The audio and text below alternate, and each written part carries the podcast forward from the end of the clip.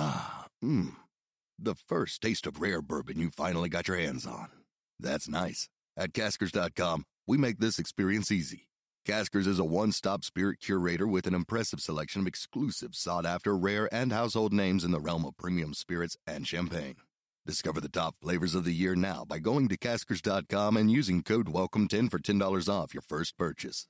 Get $10 off your first purchase with code WELCOME10 at caskers.com. It's time for the Newsmax Daily from Newsmax, America's fastest growing cable news channel. Now, now, here's your host, Rob Carson. Here I am, ladies and gentlemen, and uh, it's Friday. Yay.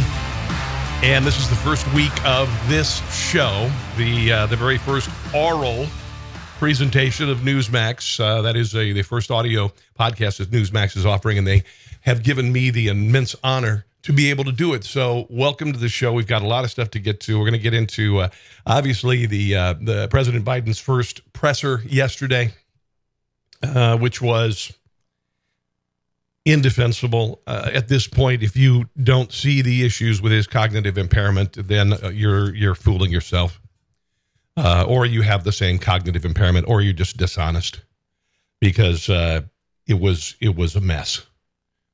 It, it was a mess, and, and if you don't even acknowledge that that he has some issues, honestly, that's pretty. That's kind of cruel, actually. When you think about it, you just no, no, no. There's nothing going on here. Just let him go ahead and continue to, uh, you know, make a, you know, a spectacle of himself.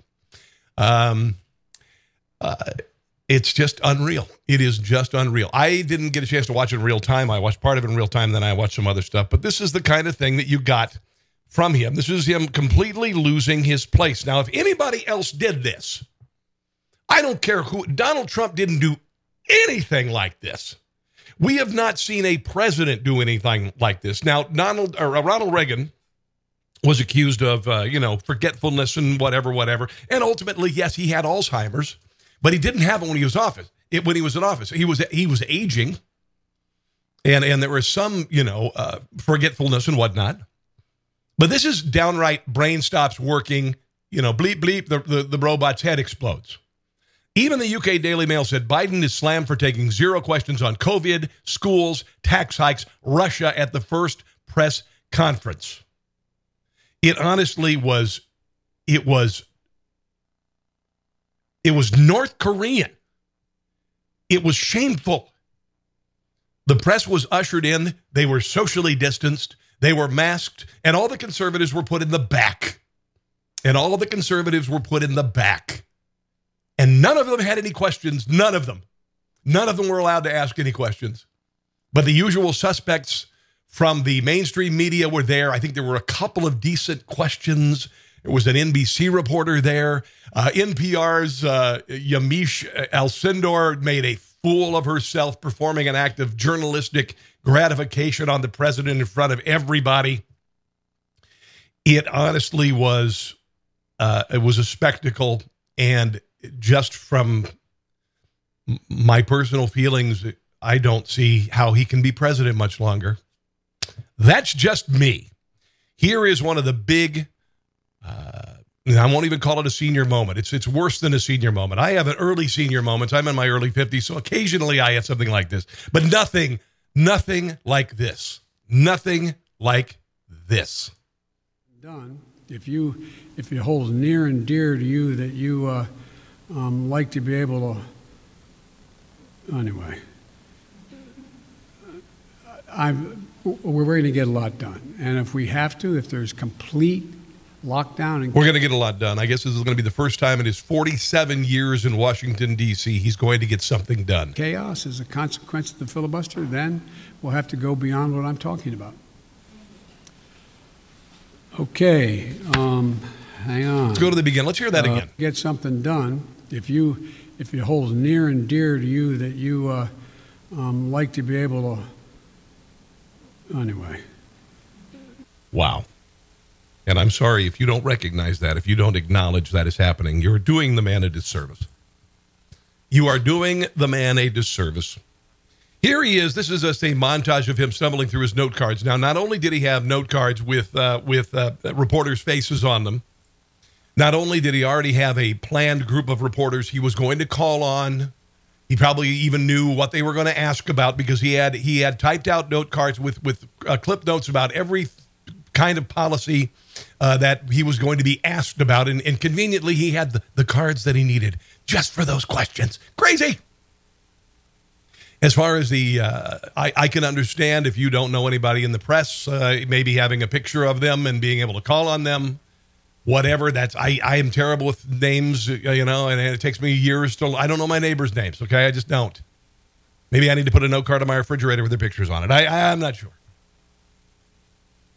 But he stumbled and bumbled through the press conference. And if you are the president of the United States, you have to be able to react to a question without a note card about major policy issues, including North Korea, which he embarrassed himself. And, and he's playing with big boys now. He's playing with people with missiles.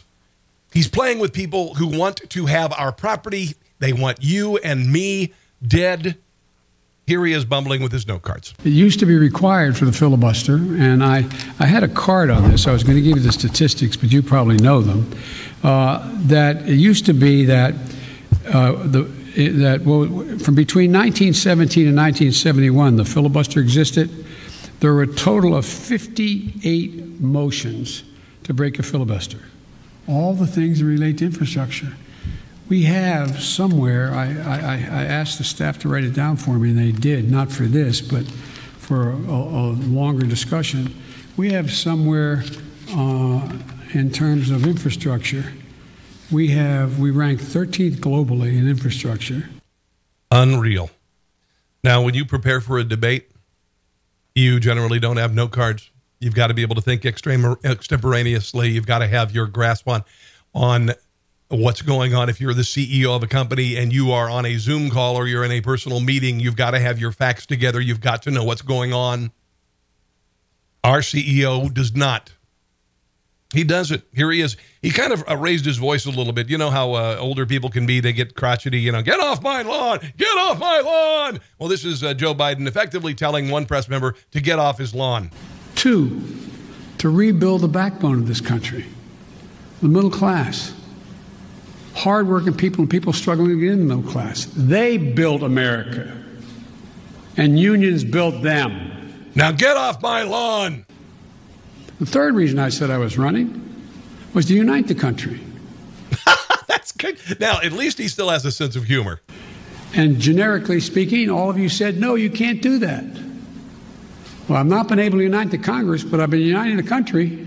Oh, I don't think you're doing that, sir. Based on the polling data? Really? I, I don't think so. We have to come together. Okay, so he raised his voice a little bit there. You know, they can't occasionally kind of blurt things out. You know, and uh, they have no volume control. I think there was uh, Austin Powers. He when he when he was unfrozen, he had that problem. He he would just suddenly yell out loud. You know, that's kind of like what Joe Biden is going through. So it was um, it was a spectacle. It was uh, at times incoherent.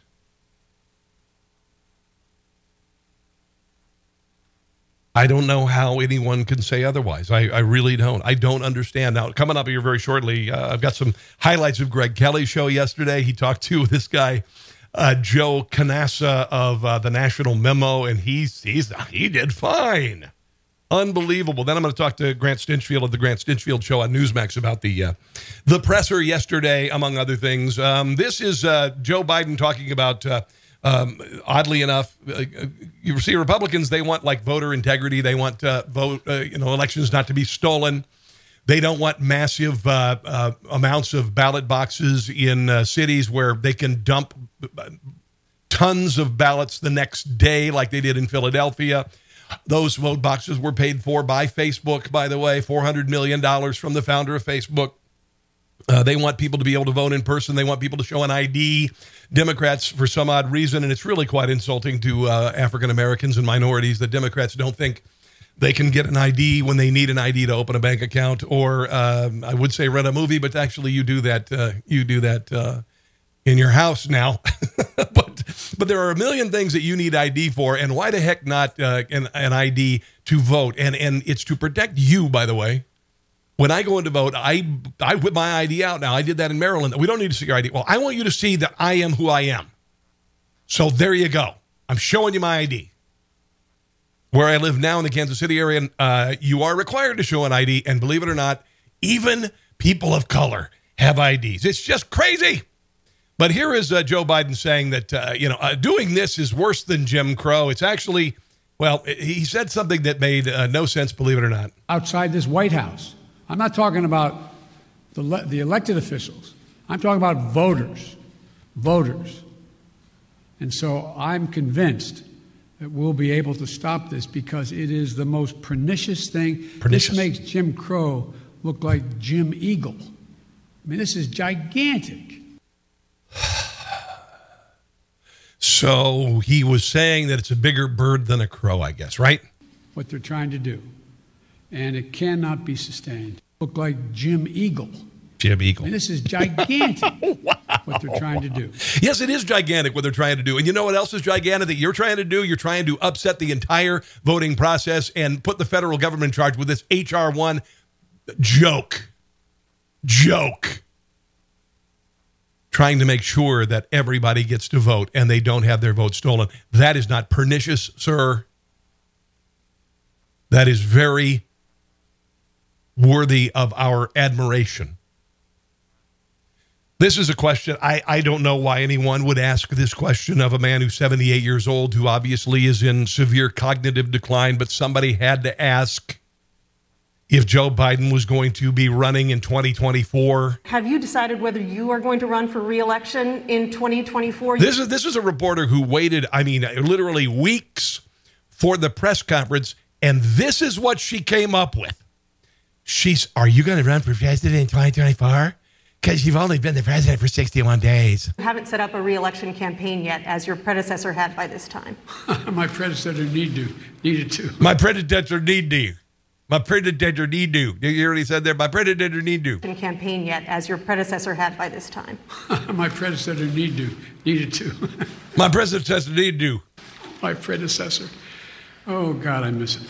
Um, have you? Have you? No, an answer is yes. My plan is to run for reelection. That's my expectation. And yeah, um, the question should have been: Do you plan on being uh, breathing in 2024 or 2020? Yeah, are you, are you, planning on breathing? Do you think you will? You'll still be breathing in 2024? That would have been a more apropos uh, statement. Do you? Do you suppose you'll still be living uh, in your own home in 2024? Maybe, maybe that'd be a little bit less.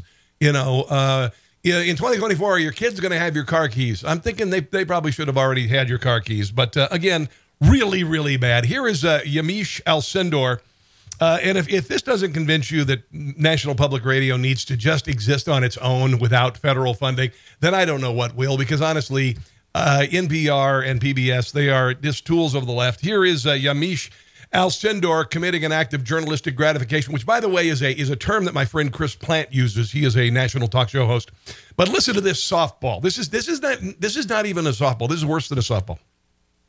This is you Yamiche Alcindor taking a softball and putting it on a tee like t-ball in front of Joe Biden, and he's got his helmet on. And here is the question. She uh, first of all opens by complimenting on what a wonderful person he is. Yamiche, Thanks so much, Mr. President. Um, you've said over and over again that immigrants shouldn't come to this country right now. This isn't the time to come. That message is not being received. Instead, the perception of you that got you elected as a moral, decent man. Boy, oh boy, oh boy. You know what, Yamiche? I mean, can you guys just get a room? Is the reason why a lot of immigrants are coming to this country and entrusting you with unaccompanied minors.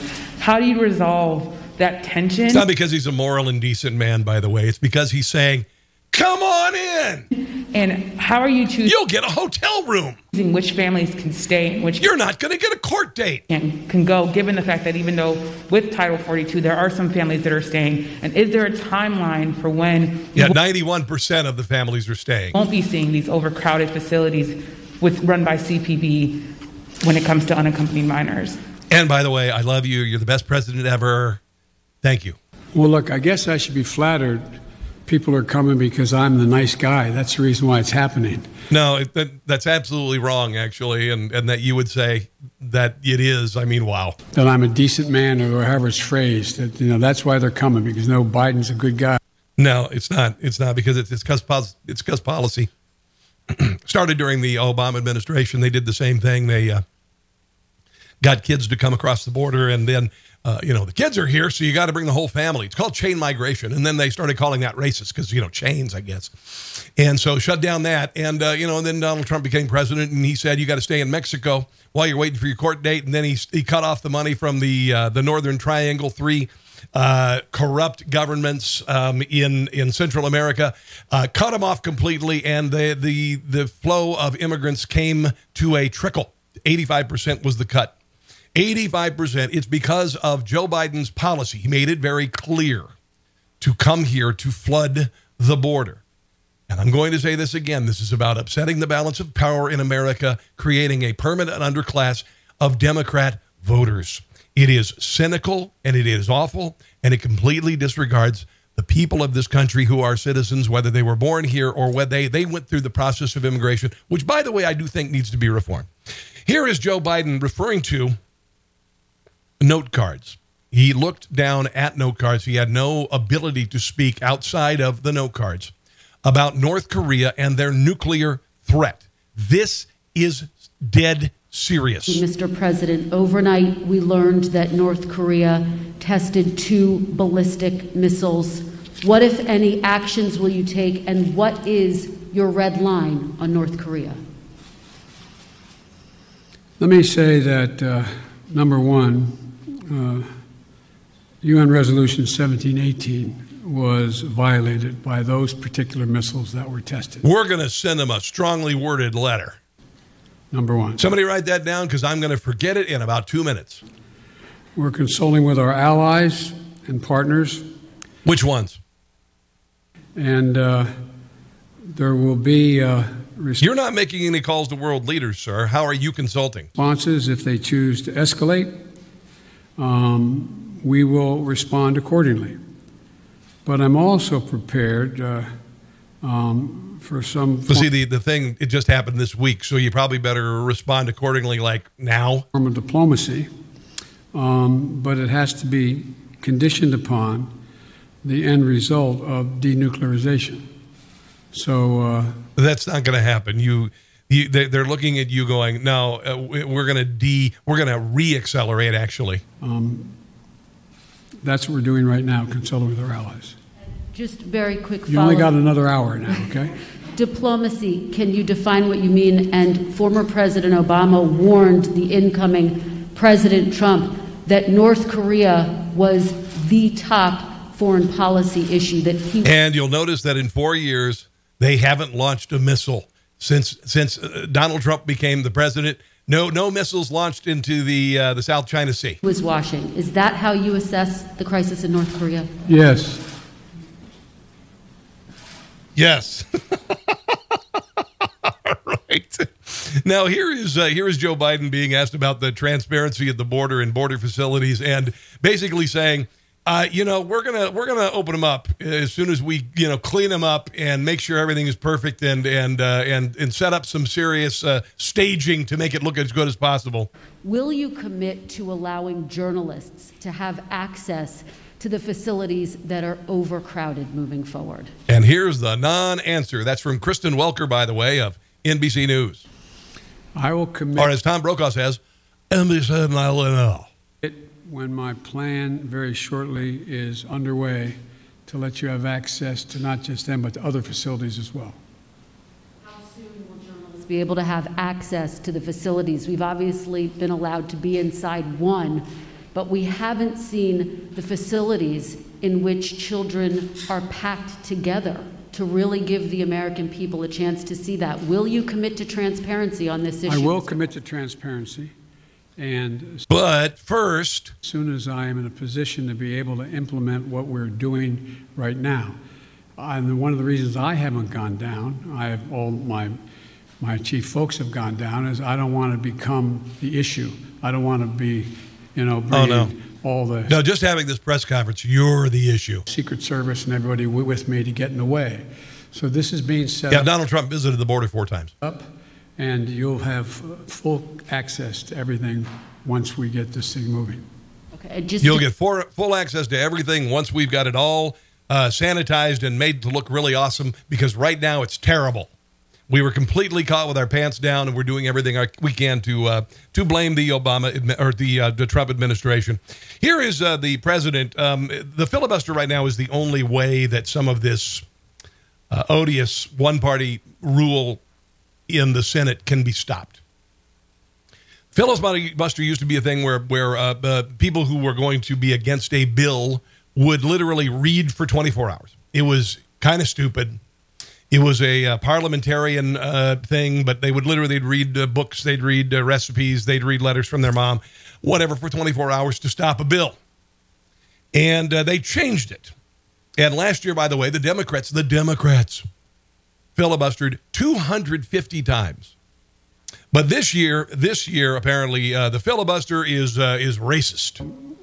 With regard to the filibuster, I believe we should go back to a position of the filibuster that existed just when I came to the United States. The old timey version. 120 years ago.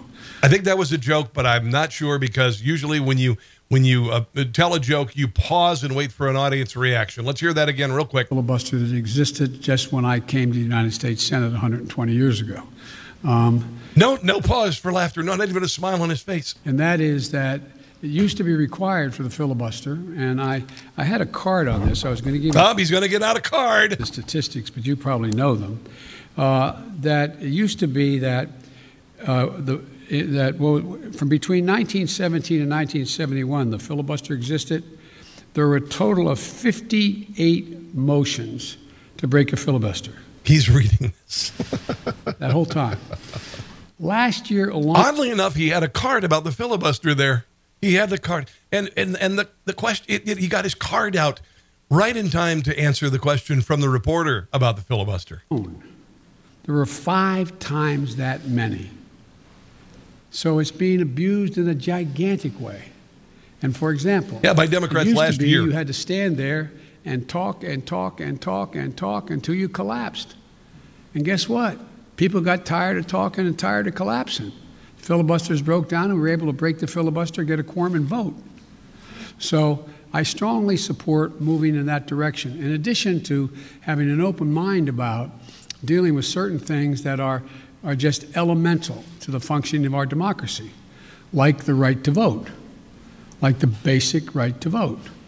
We've amended the filibuster in the past. But here's the deal. Mm, here's the deal.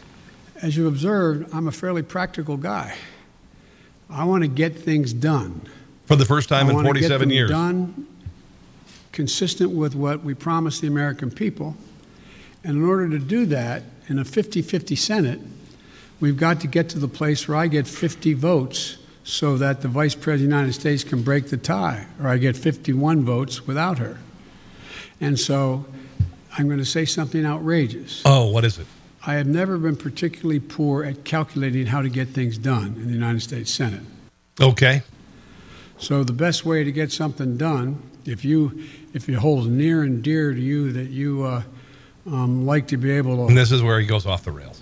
Anyway, yeah, he was he was kind of on a roll there. Then then the old brain just kind of derailed here. Here is uh, Barack Obama defending the filibuster in 2005. What they don't expect is for one party, be it Republican or Democrat, to change the rules in the middle of the game so that they can make all the decisions while the other party is told to sit down and keep quiet. Which is what he did during his administration until he lost the houses of Congress and what the current administration and Congress and Senate are trying to do right now. The American people want less partisanship in this town, but everyone in this chamber knows that if the majority chooses to end the filibuster, if they choose to change the rules and put an end to democratic debate, then the fighting and the bitterness and the gridlock will only get worse. Wow, wow, wow, wow, wow, wow, wow, wow. Here's a little montage, montage of media softball questions during the presser. How far are you willing to go to achieve those promises that you made to the American people? The perception of you that got you elected as a moral, decent man is the reason why a lot of What's your favorite flavor of ice cream? immigrants are coming to Oh, we already asked that. this country and entrusting you with unaccompanied minors. Republican legislatures across the country are working to pass bills that would restrict voting, particularly Democrats fear impacting minority voters and Because minority voters can't get IDs, you see, young voters, the very people who helped to get you which is in, uh, racist in its in itself. elected in November. At John Lewis's funeral, President Barack Obama said he believed the filibuster was a relic of the Jim Crow era. Do you agree? Do you agree? Of course he agrees. But uh, obviously, uh, Barack Obama did not in 2005. Here is uh, NBC's Cecilia Vega actually asking kind of a real question, and the uh, the president getting a little snippy.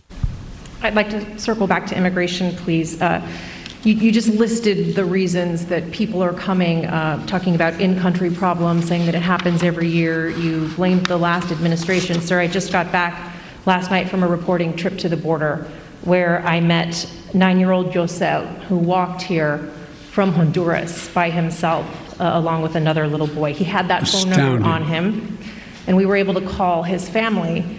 His mother says that she sent her son to this country because she believes that you are not deporting unaccompanied minors like her son. That's why she sent him alone from Honduras. In the previous administration, what they do is they they'd fly the kids back home to their parents in their home country. Honduras. So, sir, you blame the last administration, but is your messaging in saying that these children are and will be allowed to stay in this country and work their way through this process, encouraging families like Josel's to come? Okay, well, he didn't get snippy there. He gets uh, snippy during the follow up. Here we go. Quick follow, if I may. Do you want to see these unaccompanied minors staying in this, ch- this country, or should they be deported eventually? Well, the judgment has to be made whether or not, in, thi- in this young man's case, he has a mom at home. There's an overwhelming reason why he'd be put in a plane and flown back to his mom. Which is what the Trump administration did. Follow, sir. You mentioned uh, But see, that's not what we're doing. We're keeping them here and we're bringing the family. circumstances that must be horrific. The Customs and Border Protection Facility in Donna, Texas, I was there, is at 1,556% capacity Yep. right now with mostly unaccompanied minors. There are kids that are sleeping on floors. They are packed into these pods. I've spoken to lawyers who say that they, some of these children have not seen the sun in days. What's your reaction? Re- What is your reaction to these images that have come out from that particular facility? Is what's happening inside acceptable to you? Okay, now they, they would have asked this to Donald Trump, and Donald Trump would have had this reaction. The media would have gone bananas. But here's Grumpy Joe. And when is this going to be fixed? I, I, that's a serious question, right? It's an acceptable to me. Come on. Come on, man. Come on, man. Come on, man. You know what? Even even uh, Chris Wallace, by the way, Chris Wallace, uh, he has uh, become quite a tool. Actually, he used to be he used to be, um, I guess, a journalist at some point. Not really sure when things changed. I have a funny feeling it was like during the debate when he uh, hosted the debate and completely hammered on Donald Trump. But here he is uh, responding to, uh, uh, I guess, Biden reading talking points on every foreign policy issue and other stuff. Yeah, I uh, and and I have to say I was also struck uh, by the fact that it seemed on every foreign policy question, not the others, but on foreign policy, he went to his briefing book like Jen Psaki does. Uh, I mean, even during the uh, Miss America pageant, when they're asked about world events, they, they aren't allowed to have note cards. Sometimes in the briefings and was reading, uh, obviously, White House. I believe we, as U.S. Americans, House guidance, White House talking points. Uh, covering Ronald Reagan for six years, I never saw that. Uh, watching a lot of news conferences over the years, I've never seen that. A president in a news conference reading talking points. He did that on, it seemed, every foreign policy question. unbelievable. And it's because he is not able to maintain any memory of his policy. He's unable to remember anything. Uh, and Chris Wallace is finally, oh, wow. You remember? I mean, I was a kid when Ronald Reagan was the uh, was the president, and I remember he got hammered when he'd have a little, just a little minor slip. Maybe, maybe, I don't know. I don't even remember any instances, to be quite honest, but they hammered him. They hammered him, but he was in no way, shape, or form anything like this man yesterday reading note cards from softball question leftist reporters who were chosen ahead of time. Here is uh, President Trump. He spoke on uh, Laura Ingraham's show about the presser, his thoughts on it. Uh, nobody's seen anything like it. You know it. You know it better than anybody. You cover it so well, and it's uh, it's very sad to watch. Actually, they're they're feeding him questions. They're easy questions. I noticed Peter Doocy didn't get to ask a question today. No. Nope. And uh, there could be no difficult questions. Uh, and they're ready to rip the microphone away if somebody did get a little bit testy. Uh, you know, he just look. The whole thing is ridiculous. You know it, and so do I. Well, where was there? Where was there Jim the Acosta? Election. Yeah, no, there was no Jim Acosta. You remember Donald Trump used to get hounded, and then towards the very end, after the election, he would be hounded by the press. Kayleigh McEnany would get hounded by the press. Here they sat there like little sycophants. And the really sad thing about it is we live in a country with the First Amendment, the greatest piece of legislation passed in the history of mankind that allowed freedom of expression, protection of unpopular speech, freedom of association and religion. And our press chooses to toe the party line, and the Democrat Party plays right along. Here is uh, Donald Trump talking about how he worked with the president of Mexico. And by the way, the president of Mexico yesterday said the reason why the surge is happening is because of Joe Biden. He said it unequivocally. Here's what Donald Trump had to say about his relationship with the Mexican president. Mexico worked great with us. We had a tremendous relationship, and me with the president, who's a tremendous person. And they gave us 28,000 free, 28,000 soldiers along our border, and they stopped people from coming in. And what you're doing now and what you're seeing now is inhumane. These children and people are a tremendous number of children, by the way, but they're living on top of each other in squalor. This is squalor. That's why they won't allow the press to come in. We let the press go in. Yeah. And we had much smaller numbers, frankly, because people couldn't come up. Yes, and they weren't given an incentive to do so, like paying for their hotel rooms. Now, this is interesting. I'll just share real quick. Taxpayers are going to be stuck with a $392.69 per person per night hotel stay for illegals. I'm serious. I am serious. On March 20th, Axios reported that the Biden administration has entered into a six month contract worth $86 million to house 1,200 immigrant migrant uh, family members. That works out to $71,666 per migrant, paid for with your tax dollars. Meaning, that the average American makes maybe what, uh, 60 grand, 65 grand a year? Unbelievable. I have never paid $392 a night for a hotel. I've never paid $392 a night for a hotel. That's just too expensive. But we're doing this for illegal immigrants. Here is uh, the president talking about Joe Biden yesterday, saying that uh, the president of the United States, Donald Trump, sent kids back into Mexico to starve in the desert. If an unaccompanied child ends up at the border, we're just going to let them starve to death and stay on the other side. No previous administration did that either, except Trump. Well, first of all, it's just the opposite. But by the time we finished what we were doing, very few people were coming up because they knew they weren't going to get through. Uh, we stopped catch and release, which was a disaster. That's where you catch somebody, take their name, and release them into our country. We yep. stopped that. Uh, they were supposed to come back years later and go to court, but nobody ever comes back and goes to court. Nope. And the very biggest thing was we had the stay in Mexico policy, and that means that we wouldn't allow people to wait in our country until they were totally checked. And nobody wanted to get stuck in Mexico, so they stopped leaving. Out, which most of them didn't get checked out, and they would go back to their own country. Uh, if young kids were with parents, but a lot of times they weren't, and we would take care of them. But uh, it, it is what they're doing now is outrageous. It is. It is. Now, this is interesting. Nancy Pelosi yesterday was asked about Trump taking away money from the Northern Triangle, three uh, Central American countries that we used to give hundreds of millions of dollars to, and they would still flood our country with illegals. And he stopped it. Now, I love this reaction from him because she is accusing Donald Trump of punishing the Northern Triangle. And listen to Donald Trump's reaction to her. The president, then president, had withdrawn the money that was allocated for the Northern Triangle. That was a mistake, and we have to restore that. They withdrew the money to punish those countries. Listen. Absolutely, that's right. I, on that, I agree with her. First Yes. time in a long time, years, that I've Yeah. agreed with her. We were paying them $500 million a year. Nobody knew what they were doing with the money. And they were sending criminals to our country. You know, when they're sending people in the caravans, as we call them, uh, they're not exactly their finest, okay? And No. more importantly, perhaps, is that they wouldn't take it as we would because ICE was incredible, the job they did, and Border Patrol, incredible. These are incredible men and women. When we got somebody, we captured a bad MS 13 or group, we'd bring them back to the country and they wouldn't take them. And I said, What are we doing? How much money do we give them? We pay them $500 million a year. I said, Stop paying the money immediately. We stopped paying.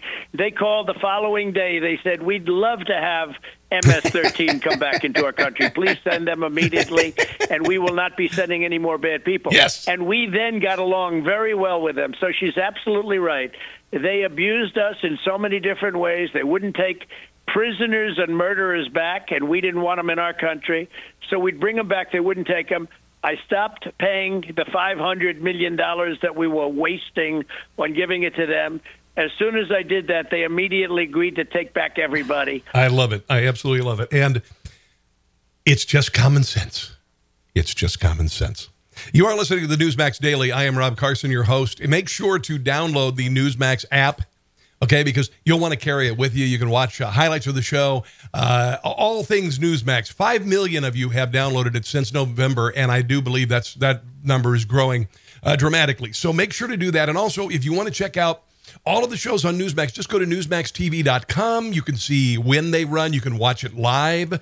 It's free. You can watch my show, which is called Rob Carson's What in the World, which runs Saturdays and Sundays. Let's move on to some highlights of, of, of some of the great shows on Newsmax. Greg Kelly has a terrific show, and he, this is his reaction to what he calls the worst presser ever by uh, a president.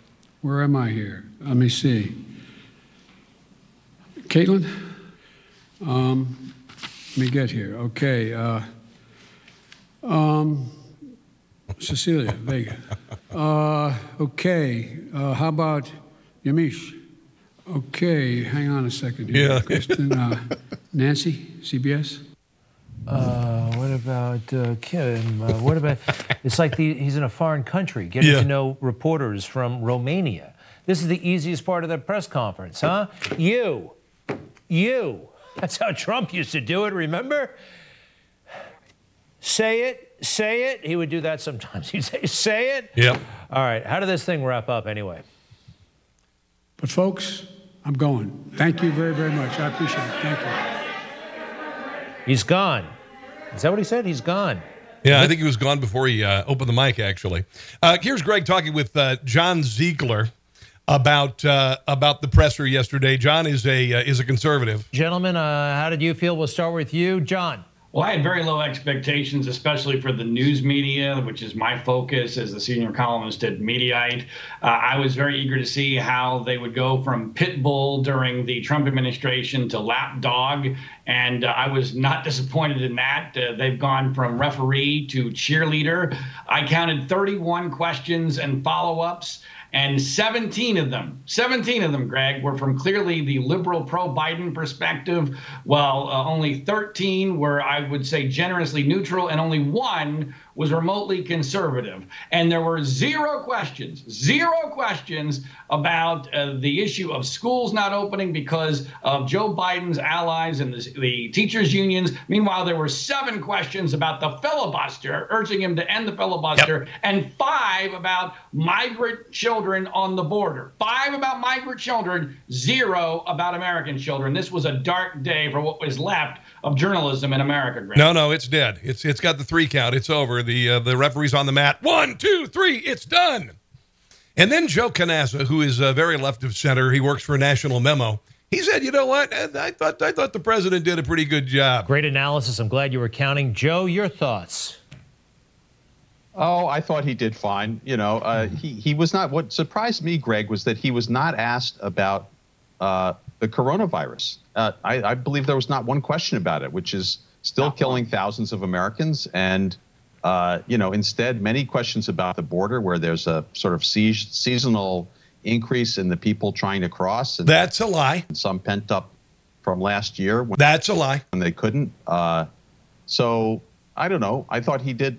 You know, for a guy his age, his first press conference as president, I thought he did all right. I mean, uh, but Joe, you know, I'm Joe, not surprised that you showed him. We're looking yes? for a little bit more from a president of the United States, a yeah. guy his age. Yeah. He chose to run. Yeah. Okay. Yeah. He chose to run. Greg, He's president. You want okay, a guy what, who's tell decisive. Me, tell me what you're. Tell me what you're looking for, because here's the guy how about a guy who's able to put a thought together without looking at note cards and not losing his place entirely? The reason there were no coronavirus questions, Greg, is because he has doubled the number of vaccinations oh that he said he was going to do. Now, just real quick um, Donald Trump got two vaccines done in 10 months.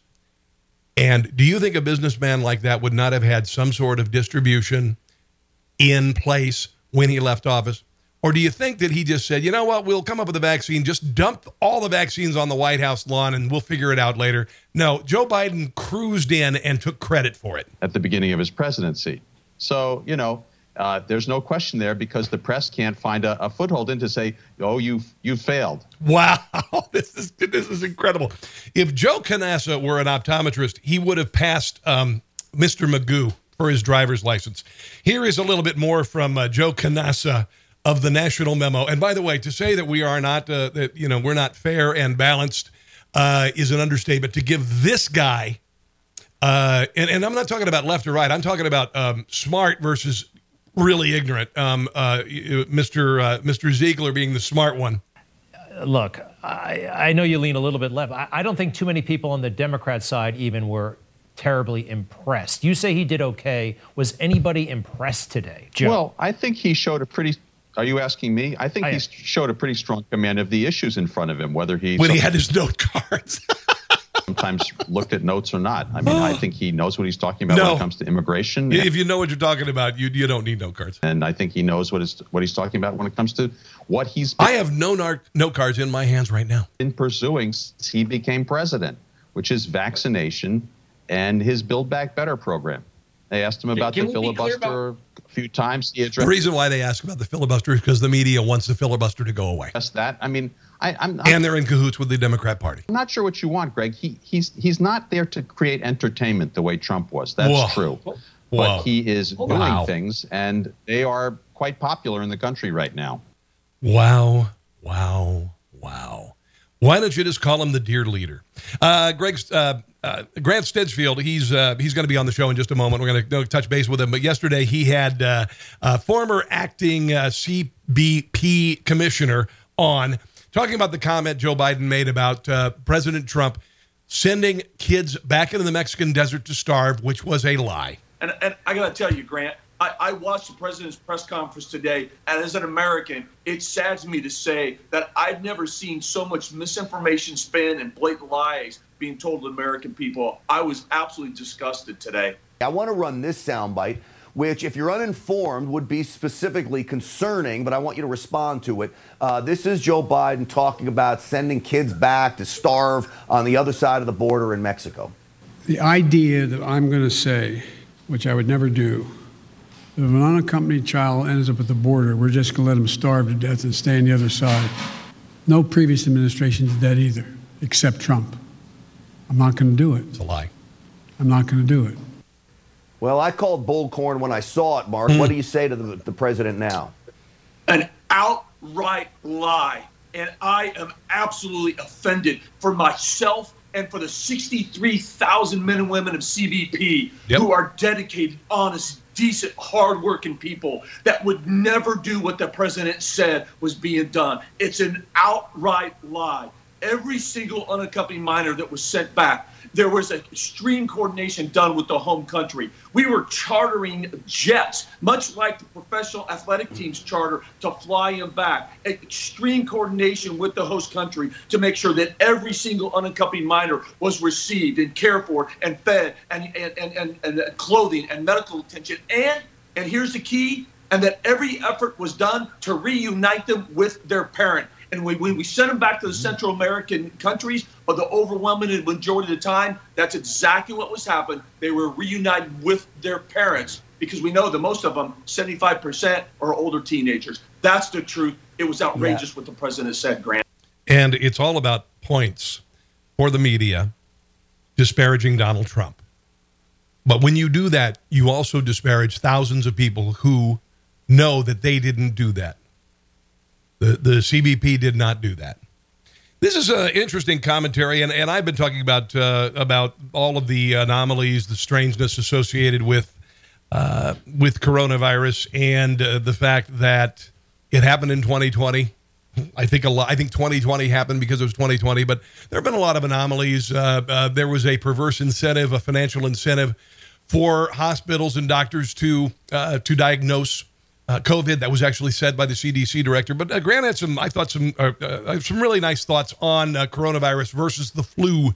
How did it just magically disappear? The flu, poof, gone.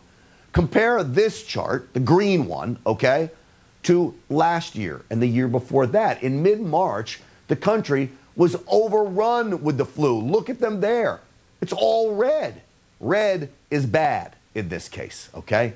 And it was real bad to anyone with common sense, it just doesn't add up. No. We knew the flu hasn't been eradicated, it's still here. The only explanation is that healthcare providers, rewarded by the federal government, are classifying everything under the sun as COVID 19, the China virus, which means there is an active push to dupe you. Well, look at pediatric deaths. This is from the CDC as well, related to the flu over the past three flu seasons, on average, as you can see there, 176 kids died of the flu. That is tragic. But during the 2021 flu season, just one kid died of the flu. Now, I'm happy there's only one death. But again, I don't believe it. Again, this does not add up. We it does not add up. Um, there were 740,000 uh, hospitalizations to flu in the 2019-2020 flu season. This last flu season, 2020-2021, 165.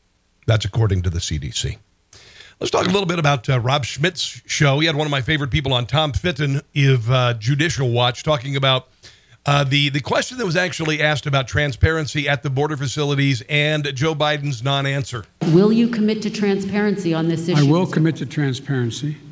And as soon as I am in a position to be able to implement what we're doing right now, and one of the reasons I haven't gone down, I have all my yes, my chief know. folks have gone down, mm-hmm. is I don't want to become the issue. You'll have full access to everything once. Because we don't. The last thing we need is Joe wandering off into a cornfield and nobody being able to find him. Get this thing moving. Yeah, I know we have at least a dozen Freedom of Information Act requests yeah. on the just the current crisis as it is all of which I think have been stonewalled. And there are hundreds of press requests for access to these facilities, all of which have been denied using COVID as the excuse. Yes. Uh, the nice thing about uh, President Biden's challenges uh, in articulating his views is it often leads to him telling the truth inadvertently. and he just told the American people, you can't see the mess until we clean it up, and then you can come in. So it's an admission that the reason we're not getting access in my view, is because uh, he doesn't want us to see, or the administration doesn't want us to see, uh, the truth about what's going on there. I mean, the pictures yes. that have come out have been uh, pretty extraordinary, oh, and yes. um, the the crisis is entirely preventable. Uh, and now we're being told we just have to rely on public statements by the president and others. We can't get underlying documents. We can't get firsthand accounts. And on top of that, there's been pressure on the bureaucracy and the, the line agents not to talk about it. Hmm. And uh, so uh, this is a gr- the great suppression Unreal. of uh, this great crisis, the Biden border crisis. Yeah. 100%. Could not agree more. Tom Fitton, Judicial Watch. Emerald Robinson is uh, doing a bang up job as a, uh, a Capitol correspondent, asking the tough questions of the president. Unfortunately, she was not asked yesterday during the presser. She, of course, uh, is a is a Newsmax reporter. Here she is talking to Rob about uh, not even uh, being allowed to ask a question. Today, you were in the East Room. You were uh, ignored like many others. Um, tell us about the experience, Emerald. Good to see you. Well, it's good to see you, Rob. When I walked in, I saw the seating set up and I pretty quickly determined that I was unlikely to get a question. And when President Biden walked in. He had a piece of paper in his hand, or a couple pieces of paper. He gave about two minutes of introduction to his remarks, where he touted some of his quote unquote successes. And then he, without looking up, started calling names. First, he called the yep. AP Zeke Miller, and then he went down a list of about 10 friendly media uh, who, as you noted, asked him questions about what a nice guy he was, and is that the reason there was a surge at the border? They didn't push back on the information he gave, and that's what I'm used to with the Trump administration. This was very different from the last four years of press conferences that I sat through. Now, here is uh, Emerald Robinson talking about the questions that she would have asked had she been given the opportunity. I will say this was unlike any press conference I've ever been a part of, in that yep. the people were pre selected. And Joe Biden had a pretty clear picture of what the questions would be because he had prepared remarks to answer the question. And note cards. Question, Rob.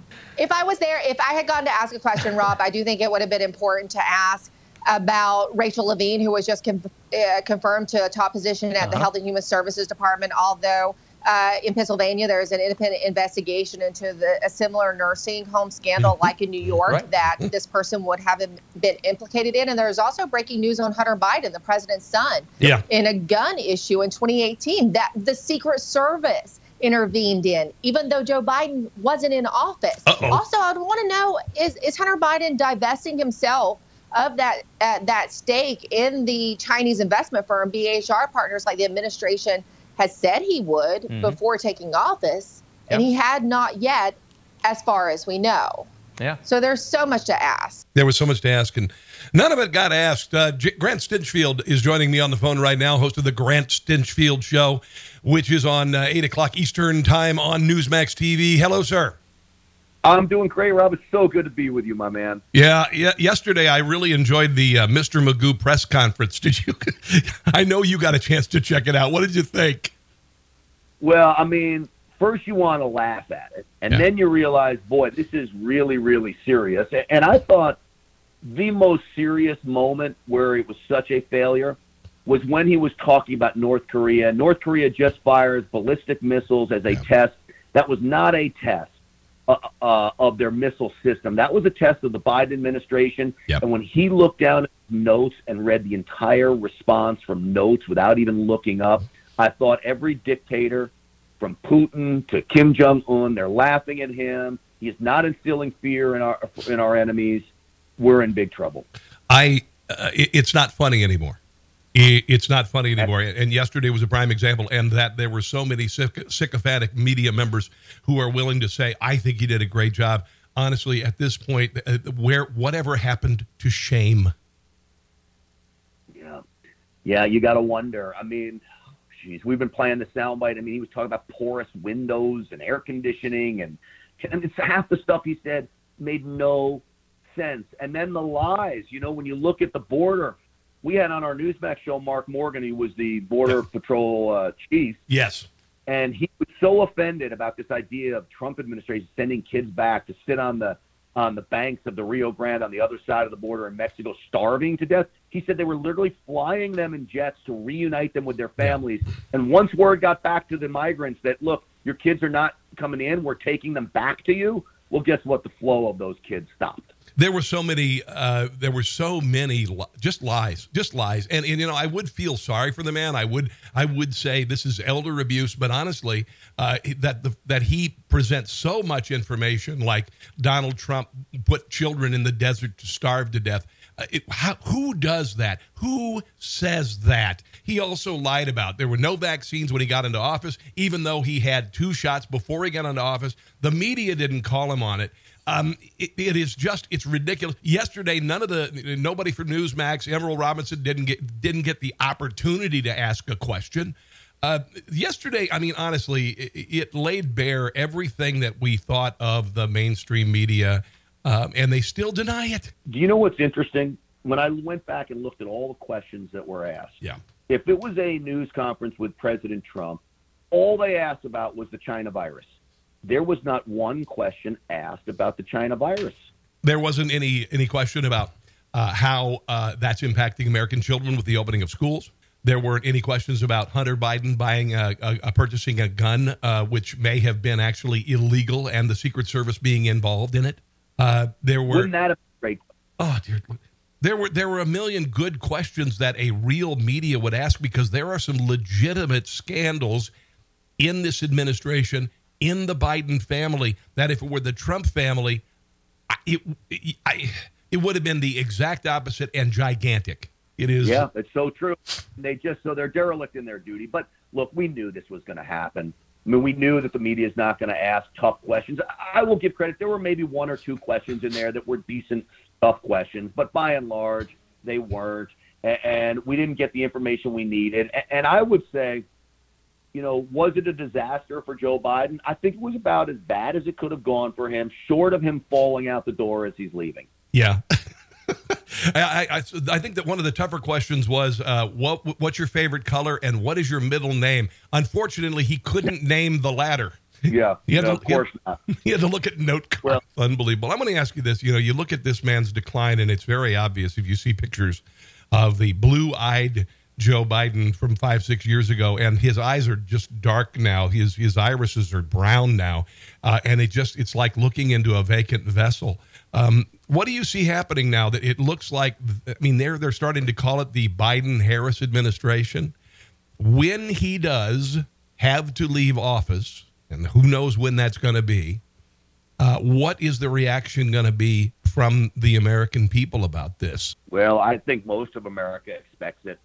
I think even the liberals knew that this was coming. When you look at Joe Biden now, you can't think that he's going to last very long. Even the questions about are you going to run for reelection, that was the nice way of the media cloaking their question about, sir, you're, so old. You can see that you're declining. There's no way you're going to run. Can you just tell us that right now?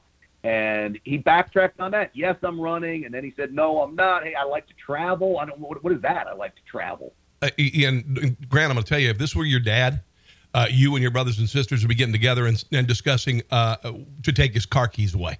And in fact, the car keys would have been taken away. They'd be talking about putting in a in a home or some sort of assisted living community.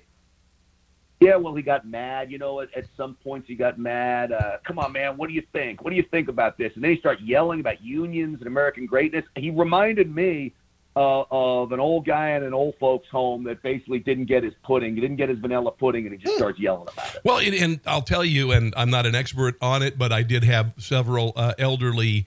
Uh, relatives live with us when I was a kid, and that's one of the signs of dementia. Uh, that when you combine it with falling, uh, you know, angry outbursts, forgetfulness, and all of this stuff, it's it's fairly it's fairly obvious. Now you're scaring me, Rob, because I get angry outbursts all the time. I hope I'm not suffering from dementia. My angry outburst.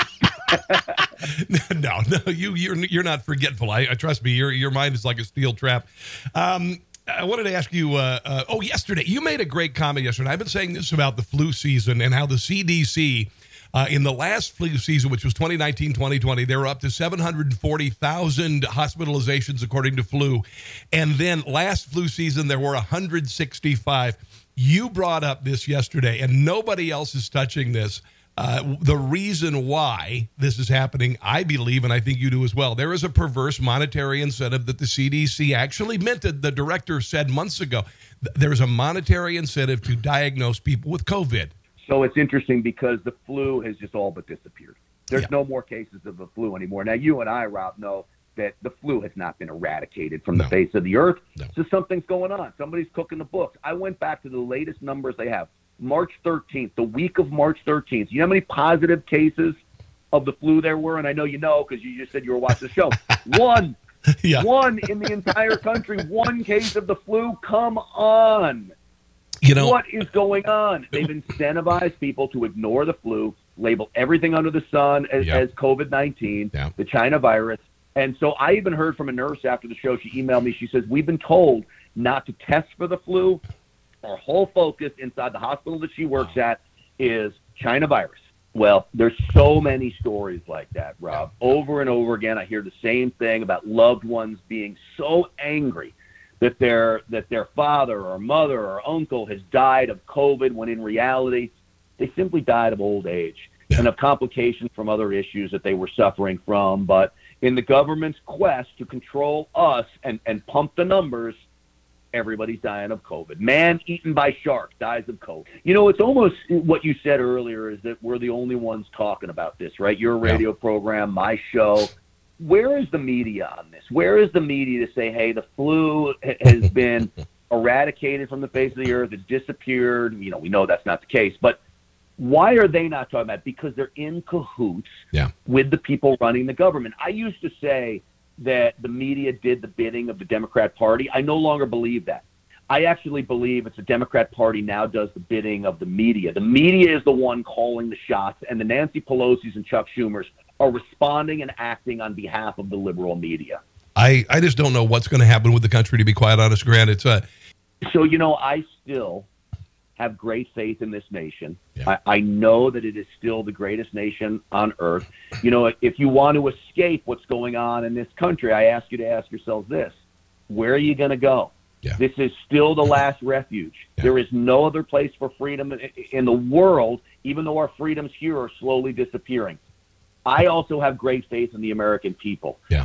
And maybe what we're going through is a wake up call, a reset, call it whatever you want. But in two years, I think there'll be a great wave of, uh, of Republicans being pushed into Congress, and then hopefully we take this back in 2024. But I don't see the American people standing for a socialist government, a communist regime, all powerful, a monarchy, whatever you want to call it. I just don't see the American people standing for it, which is why I've never given up on America, and I'm certainly not giving up on America now. amen, brother. All right. Hey, Grant, thanks for joining me, man. Absolutely, my man. Thank you so much. Remember, 8, 8 p.m. Eastern Time every night, Monday through Friday on Newsmax. That's where you can catch Stinchfield. Thank you, Rob. Yeah, buddy. All right. So, uh, yeah, Grant, thanks for joining me. It was a, just a, I love his show. we got a lot of good stuff. We got a lot of good stuff on uh, Newsmax TV. Make sure to download the app, by the way. Download the app. Five million of you have done it since November, and it's growing. It's growing. I want to just touch on like one other story because uh, we've we've talked a lot about the presser. Uh, Republican uh, Governor Brian Kemp signed sweeping election reform law into uh, into law because of all the chicanery in the uh, in the state of Georgia. And if you don't believe me, uh, there were 2,560 felons who voted in um, in Georgia. 66,000 underage registrants. 2,400 people who were not on the state's voter rolls. 4,900 voters who had registered in another state and after registering in Georgia, making them ineligible. 395 people who cast votes in another state for the same election. 15,700 voters who had filed national change of address forms with not, without re-registering, 40,000 people who had moved counties without re-registering, 1,043 who claimed the physical impossibility of a PO box as their address, 98 people who registered after the deadline, and 10,000 people who were deceased. That was just in the state of Georgia. That's why the voter reform was signed into law. But of course, it's racist, according to Joy Reid of MSNBC, because apparently uh, people of color cannot get an ID, and and Republicans don't want them to vote, which is a giant lie. Republicans have never get, been against blacks voting. It was the party of Jim Crow, the Democrat Party. They were the ones that kept black people from voting. Let, let, let's just be clear for everybody who's watching this right now. What Republicans are saying is they're going to make it torture for you to vote in line. Do they use the green screen to kind of uh, get rid of that chip on her shoulder? Because otherwise, you'd see it every show. by having fewer machines, beat up machines, places where in, in urban centers, places where black folks live, suburbs where Did the did the bill actually say put the really beat up voter machines in the uh, in the persons of color areas? black people live, make it impossible or torture for you to vote in line. And then they're going to No, you no, you just you go stand in line. Um, it's kind of like standing in line outside the Apple store, uh, standing in line at a restaurant. You know, you know. make it impossible for you to vote by mail. They're going to Yeah, because uh, the elections are stolen um, when you allow massive uh, unregistered people uh, to to get ballots in the mail. Lock off every way that you can vote, and then even if you survive all of those restrictions and you yes. finally get your vote in, yes. then they're going to say ways out. We're just not going to count what you did because we don't like who you voted for, so we're just going to give it to the other guy. This is the. no, no, not a journalist. No, no, no, no, no, no. She's about as much a journalist as I am. End of democracy in America. This is the beginning of the South, the South Africa strategy. This is minority. Wow, this is unbelievable. Minority rule. This is saying we will rule. This is when you lose an argument, you start screaming racism over the objections of the majority of the American people. This is the most serious thing that we've seen happen since the January 6th siege. It's another kind of siege. It is absolutely bizarre. Oh yeah, the, the January siege. Uh, yeah, it was so much worse than the 300 riots that took place last year. That caused $2 billion worth of damage, caused 27 deaths, thousands of injuries of police officers. Uh, yeah, four Trump supporters died during the uh, the siege of the Capitol. Nobody was armed, and uh, and they reopened the building in two hours. So yeah. All right, I got to go. Thank you for joining me, guys. I greatly appreciate it. Make sure to uh, download the app for Newsmax TV. And if you want to check out the shows on Newsmax, just go to NewsmaxTV.com for all the listings. You can also stream it live. And make sure to watch my show, which just happens to run 9 o'clock Eastern Time on Saturday nights and 2 o'clock on Sunday afternoons, both Eastern Time. And it's called Rob Carson's What in the World? It is uh, essentially like a, a uh, daily show, but with a conservative perspective. Yes, Virginia, conservatives can be funny. See you next time, guys. Have a great day. Thanks for listening to the Newsmax Daily with Rob Carson. Check your cable guide or NewsmaxTV.com or watch free on YouTube, Roku, Apple, Pluto, Xumo, Amazon Fire, and your smart TV. Newsmax, America's fastest growing cable news channel. Check NewsmaxTV.com for details.